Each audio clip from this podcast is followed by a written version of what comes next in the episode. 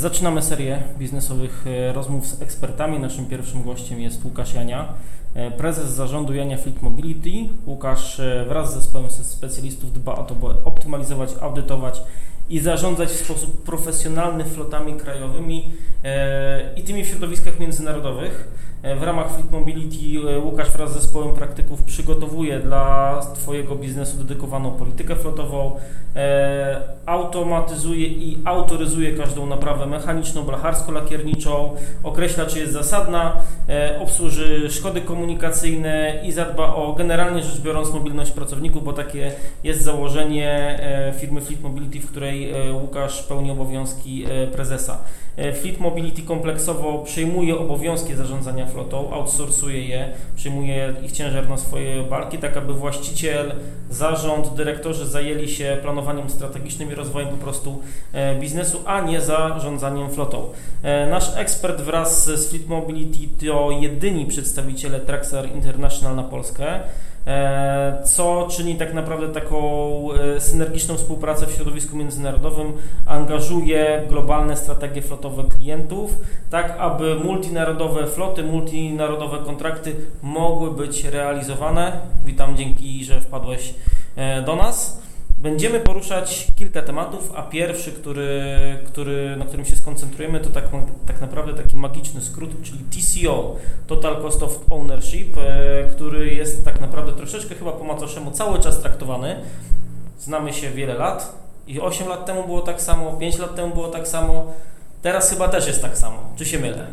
Cześć Wojtku, witam Państwa serdecznie. Dzięki za zaproszenie na wstępie.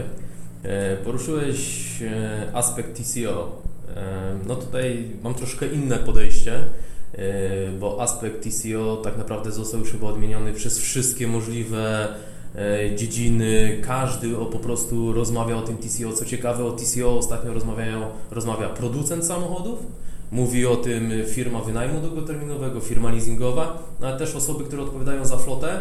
Ale myślę, że wskaźnik TCO, co ciekawe, to nie jest wskaźnik, który dotyczy tylko floty samochodowej, bo e, TCO, czyli całkowite koszty posiadania, liczy się w tym momencie na komputery, na telefonie komórkową, na budynki, czyli tam, gdzie mamy całkowity koszt posiadania. Samochody, niezależnie jaka jest wielkość floty, generują spore nakłady. I to w zależności od biznesu klienta to może być drugi, trzeci, czwarta pozycja w budżecie, więc generalnie osoby, które odpowiadają za flotę, powinny bacznie uważać na to, jakie pieniądze wydają na konkretne samochody. Wskaźnik TCO. Tak naprawdę jest to bardzo kluczowe i to, co często pokazujemy przy spotkaniach z klientami, gdzie zbieramy dla nich oferty, pokazujemy im zestawienie od najdroższego do najdroższego, od najtańszego do najdroższego samochodu, no i potem pokazujemy kolejny slajd, gdzie są całkowite koszty posiadania i następuje przetasowanie. I ten, który był najtańszy, wcale nie jest najtańszy. I często menadżerowie, właściciele, prezesi mówią, no ale jak to? No właśnie tak to. Dlatego, że samochód, który dla przykładu, niezależnie jaka marka, jeden kosztuje 50 tysięcy, a drugi kosztuje 65 tysięcy, to może się okazać, że w tym całkowitym koszcie ten za 65 jest tańszy niż ten za 50. To jest wbrew matematyce, ale tak naprawdę jeżeli weźmiemy sobie wszystkie składowe e, TCO, to okazuje się, że tak naprawdę nieraz droższe samochody są tańsze w użytkowaniu. No nie mówimy tutaj, że zestawimy dwie na przykład marki, nie wiem, dacie bardzo popularną w segmencie aut prywatnych dacie, do Mercedesa, tak? No bo to, to nie ten sam samochód, ale mówimy o tych samych klasach podobnych, więc generalnie jak policzymy wszystkie całkowite koszty, to wtedy możemy być zaskoczeni. Okej, okay, mówiłeś, że łączne koszty użytkowania pojazdu są niezwykle ważne, bo e, zatrudniając w cudzysłowie samochód do firmowej floty, decydujemy się tak naprawdę na współpracę przeważnie e, na długość 36 albo 48 miesięcy. Taka mniej więcej, takie są kontrakty finansowe. Dlaczego w ogóle ważna jest znajomość liczenia tego współczynnika? No bo okej, okay, teraz wiemy, że to co droższe nie zawsze jest droższe w, w kontekście tych 3 czy 4 lat użytkowania, e, ale ktoś z perspektywy firmy, która ma 2, 3, no nawet 8 samochodów może powiedzieć, nie, to dla mnie za trudne, ja ja jestem prosty człowiek, nie będę czegoś takiego robił. Czy są, są tacy klienci, e, bo jednym z kluczowych elementów TCO jest pozycja wartość rezydualna, czyli tyle, ile będzie wart samochód na zakończenie jego kontraktu, użytkowania w firmie. To, co powiedziałeś, potwierdzam. Najbardziej popularne kontrakty, czy czas użytkowania samochodu w firmie, to było 36-48 miesięcy. Niestety COVID to troszeczkę zweryfikował i to, co obserwujemy dzisiaj na rynku, wiele dużych firm, mniejszych, również tych małych, jeżeli korzystają z najmu długoterminowego, przedłużają kontrakty, wydłużają leasing, więc tutaj widzimy, że użytkowanie nawet jest do 60 miesięcy, więc wiadomo, te TCO to też jest, o, o tym jeszcze będę mówił, ale TCO to jest wartość teoretyczna. Bo tak naprawdę robimy pewne wyliczenia, mamy dostęp do pewnych danych, o których jeszcze za chwilkę powiem, ale tak naprawdę to jest wartość teoretyczna. Realne TCO będziemy wiedzieli dopiero, kiedy ten samochód wycofamy z eksploatacji bądź go sprzedamy. A to, do czego chciałem wrócić, to co powiedziałeś, e, firma 2, 8 samochodów, są klienci, którzy mówią, że te auto będą po prostu użytkować aż do końca, do tak zwanej śmierci, tak? gdzie okay. wartość rezydualna jest zero. Mamy takich e, klientów, gdzie auto jest użytkowane 10-12 lat, Najstarszy samochód ostatnio chyba 92 rocznik, rok produkcji, więc to 20, 20 parę lat samochód, więc tam nie mówimy o wartości rezydualnych, nie mówimy o TCO, ale tak, jeżeli byśmy chcieli sobie policzyć, e, w co wchodzi w skład TCO, to tak naprawdę wartość rezydualna, o której mówiłem, to jest jeden z kluczowych elementów, czyli przykładowo kupujemy samochód za 100 tysięcy. E, w segmencie C dwa samochody w tym samym mniej więcej wyposażeniu z podobnymi silnikami. Jeden ma wartość rezydualną 50%, a drugi 40%. Czyli okazuje się, że ten, który ma 40%, to ten koszt nasz będzie o 10 tysięcy większy na przełomie tych 3-4 lat, więc to już jest jeden z kluczowych elementów tej wartość rezydualna.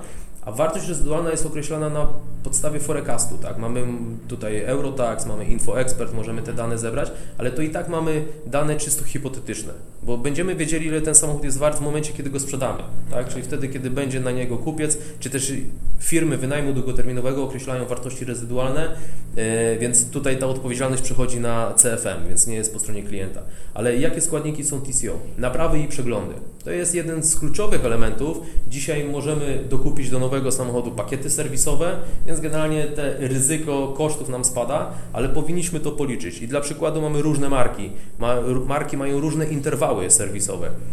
Dla przykładu, jedna marka ma przegląd co 15 tysięcy, druga ma co 20, trzecia co 30. Jeżeli kalkulujemy, że samochód będziemy użytkować w 3 lata i w tym okresie zrobimy 90 e, tysięcy kilometrów, to może się okazać, że w jednej marce mamy 6 przeglądów, a w drugiej mamy 3. Albo jeżeli zdecydowaliśmy się na tańszą, e, bardziej ekonomiczną wersję z gazem, może się okazać, że te interwały serwisowe będą bardzo częste i średnio raz na dwa miesiące auto będzie serwisowane. Tak, no LPG jest bardzo popularne, e, chociaż teraz już mniej, dlatego że technologia silników jest inna i są jeszcze oczywiście floty, które korzystają, ale też mamy przykład u jednego z klientów, gdzie interwały całkowicie serwisowe się rozjechały, dlatego że przegląd olejowy jest co 20 tysięcy kilometrów, a przegląd gazowy, ten LPG, co 15 tysięcy, więc użytkownik musi pamiętać, że przy przebiegu 15 tysięcy jedzie na gaz, na 20 tysięcy przebiegu jedzie na olej, na 30 tysięcy jedzie na gaz, a na 40 jedzie na olej, tak? Więc to też może powodować różnego rodzaju mm, frustrację u, użytkowników. Kolejnym z elementów TCO jest ubezpieczenie.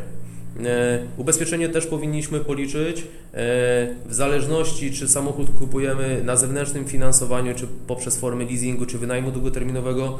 Jesteśmy zobligowani do tego, żeby mieć autokasko. Jeżeli kupujemy auto za gotówkę, nie musimy mieć autokasko. E, oczywiście mówimy o ryzyku, ale jest jeszcze pewna pułapka księgowa, dlatego że ustawa o rachunkowości z 1992 roku mówi o tym, że jeżeli kupujemy samochód i mamy go na środku trwałym, nie wykupimy do niego autokasko i mamy szkodę, nasz użytkownik, czy nawet my prowadząc nie wyhamowaliśmy, wjechaliśmy komuś e, w pojazd poprzedzający, to jeżeli dostajemy fakturę, to nie możemy odliczyć od tego VAT-u i tej, tego kosztu nie możemy wrzucić w koszty uzyskania przychodu. Bo nie mamy ubezpieczenia autokasko, więc to też jest taki jeden z elementów, więc tutaj mówimy, ubezpieczenie warto mieć, tak? No, ale to też jest pewien koszt.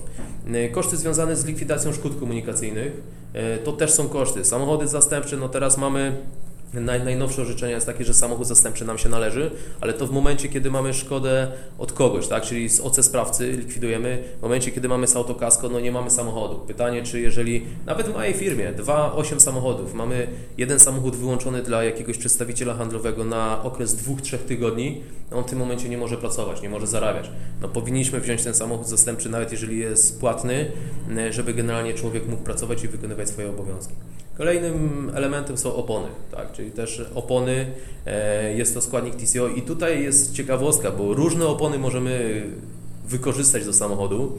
Ostatnim takim trendem, no klimat też u nas się zmienia, tak, więc generalnie zimy są coraz cieplejsze, coraz częściej pojawia się takie pytanie, a może opony wielosezonowe?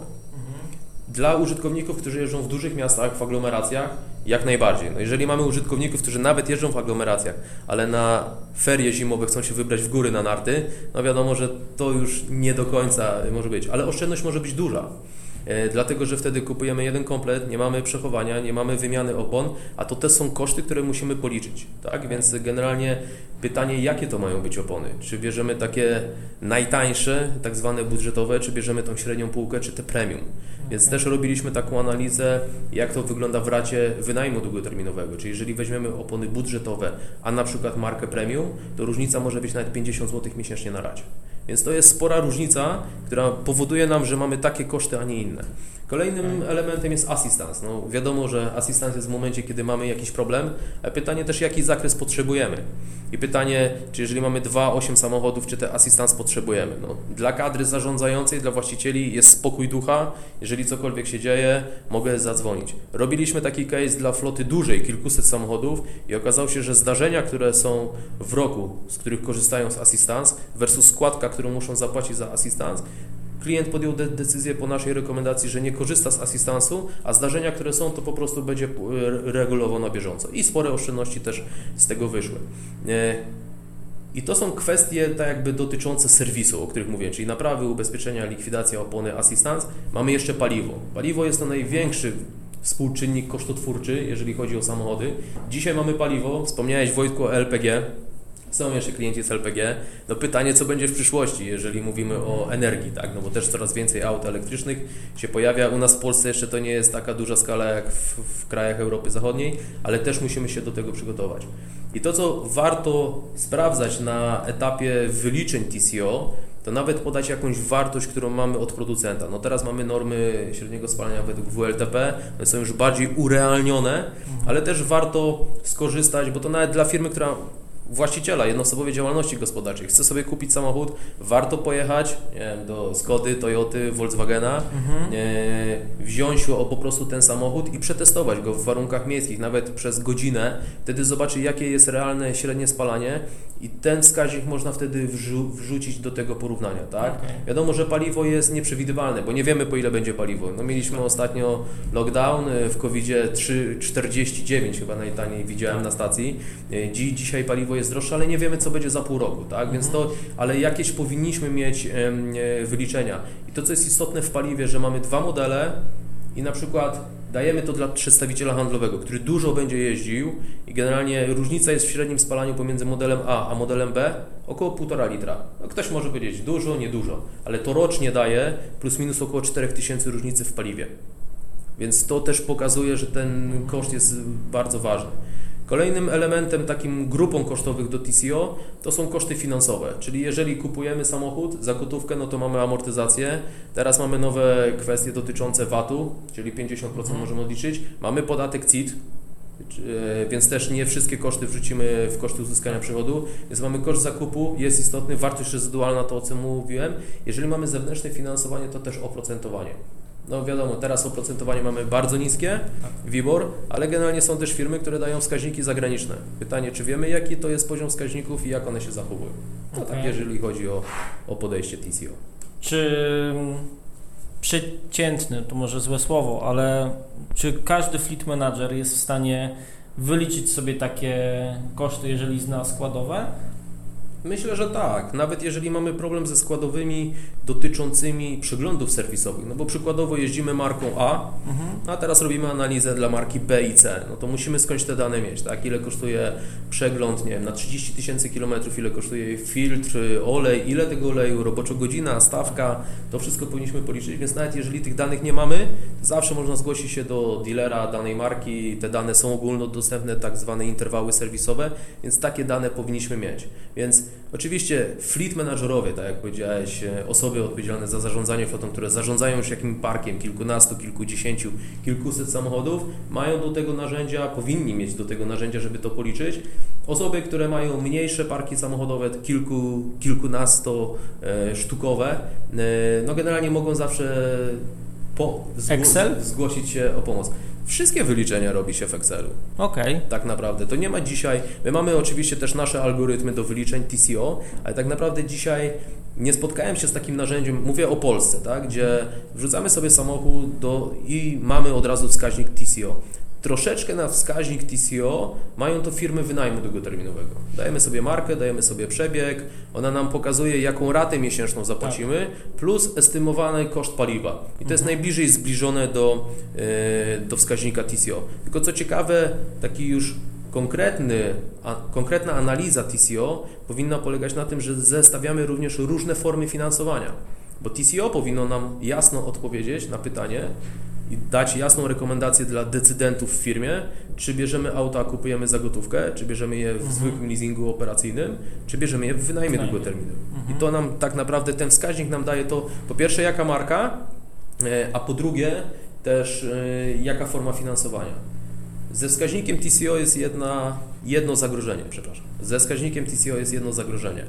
E, pokazuje nam najtańszą wersję mhm. najtańszy model. Tak. Ale to nie zawsze musi być dobre dla klienta, dlatego że wiemy, no COVID też nam troszeczkę pozmieniał y, sytuację dzisiaj, i to nie tylko w Polsce, tylko na całym świecie. Nie wiemy, co będzie dalej. Przewidywania są bardzo ciężkie ale wcześniej był rynek pracownika, więc no wiadomo, że też się wszystko zmienia.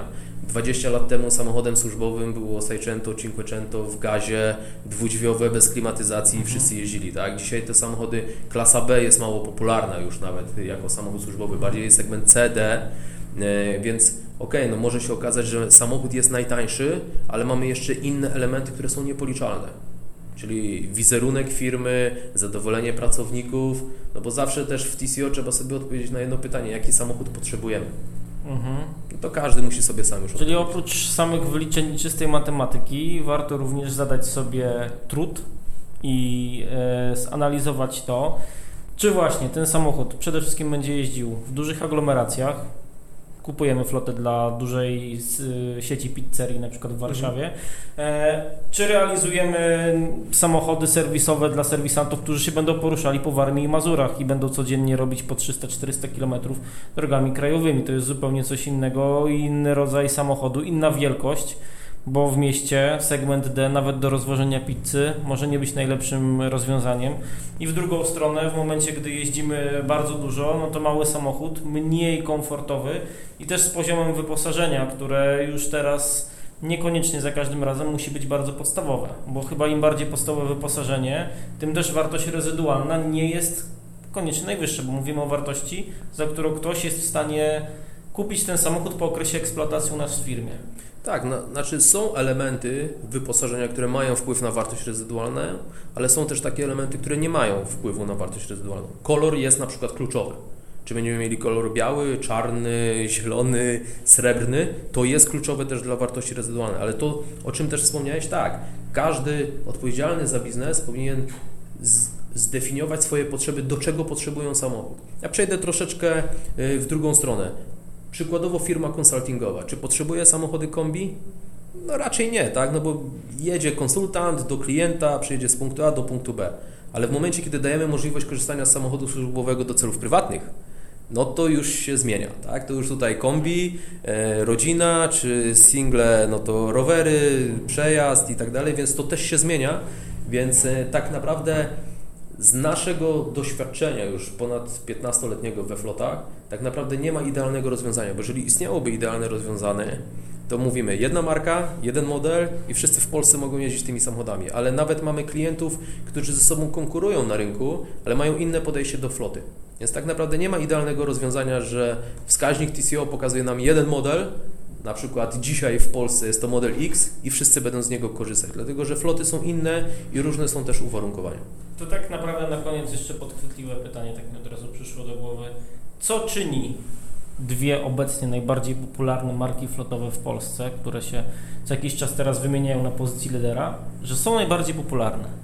Bo w segmentach B, C i D jest wiele bardziej prestiżowych marek, e, a są cały czas te dwie, które są przez firmy najlepiej wybierane. Czy to chodzi o najlepiej skrojone opcje finansowania? Z jednej strony na pewno tak, ale z drugiej strony to jest tak, że to jest e, najlepszy stosunek jakości do ceny, do wartości rezydualnych kwestii serwisowych, czyli tu nie ma jednoznacznej odpowiedzi. Tak? Czyli bo generalnie firmy kupują troszeczkę inaczej. E, no bo co do zasady kupujemy środek transportu dla naszych pracowników, czy tam dla dyrektorów, właścicieli, no właściciel raczej sam sobie kupuje, e, ale generalnie coraz częściej też patrzymy przez pryzmat takiego auta benefitowego, gdzie grają emocje. Tak? Moja żona do dzisiaj twierdzi, że jedyny słuszny czerwony śminkowy jest w Maździe. Tak? Dla mnie to jest czerwony kolor, ale ona twierdzi, że to jest jedyny taki kolor ze wszystkich e, samochodów. Ale tutaj grają emocje. Tak? Mhm. I to, co myślę, jeżeli chodzi o sprzedaż, też wymieniłeś dwie marki, e, które generalnie wiadomo, zamieniają się miejscami i tak dalej, e, to myślę, że po pierwsze to jest długofalowa praca tych marek e, już od kilkunastu lat czyli praca nad wartościami rezydualnymi, praca nad kwestiami serwisowymi, obsługą flotową, kwestiami dotyczącymi finansowania, czyli preferencyjnych też warunków finansowania, zarówno w jednej, w drugiej, w trzeciej, w czwartej. Widzimy też, że te marki, można powiedzieć, bliżej miejsca dziesiątego czy kolejnego w Polsce pracują z tym, tak? Więc mhm. też już pracują, starają się poprawiać, bo to, co jest, myślę, najważniejsze, taki rynkowy przełom, w którym żyjemy, że w Polsce też zmienia się podejście do samochodu. Kiedyś każdy chciał posiadać, kupujemy samochód, żeby być jego właścicielem, dzisiaj to jest użytkowanie, tak? Okay, potrzebujemy samochód na 2-3 lata, użytkujemy, wymieniamy go na kolejny i kolejny. Czyli skoro samochód stał się narzędziem, warto wiedzieć na ile wystarczy, warto wiedzieć ile będzie nas kosztowało użytkowanie tego narzędzia i potencjalnie za ile to narzędzie sprzedamy, bo tak robią świadome firmy. Dokładnie tak. Z zasady tak. Dzięki serdeczne. Dzięki.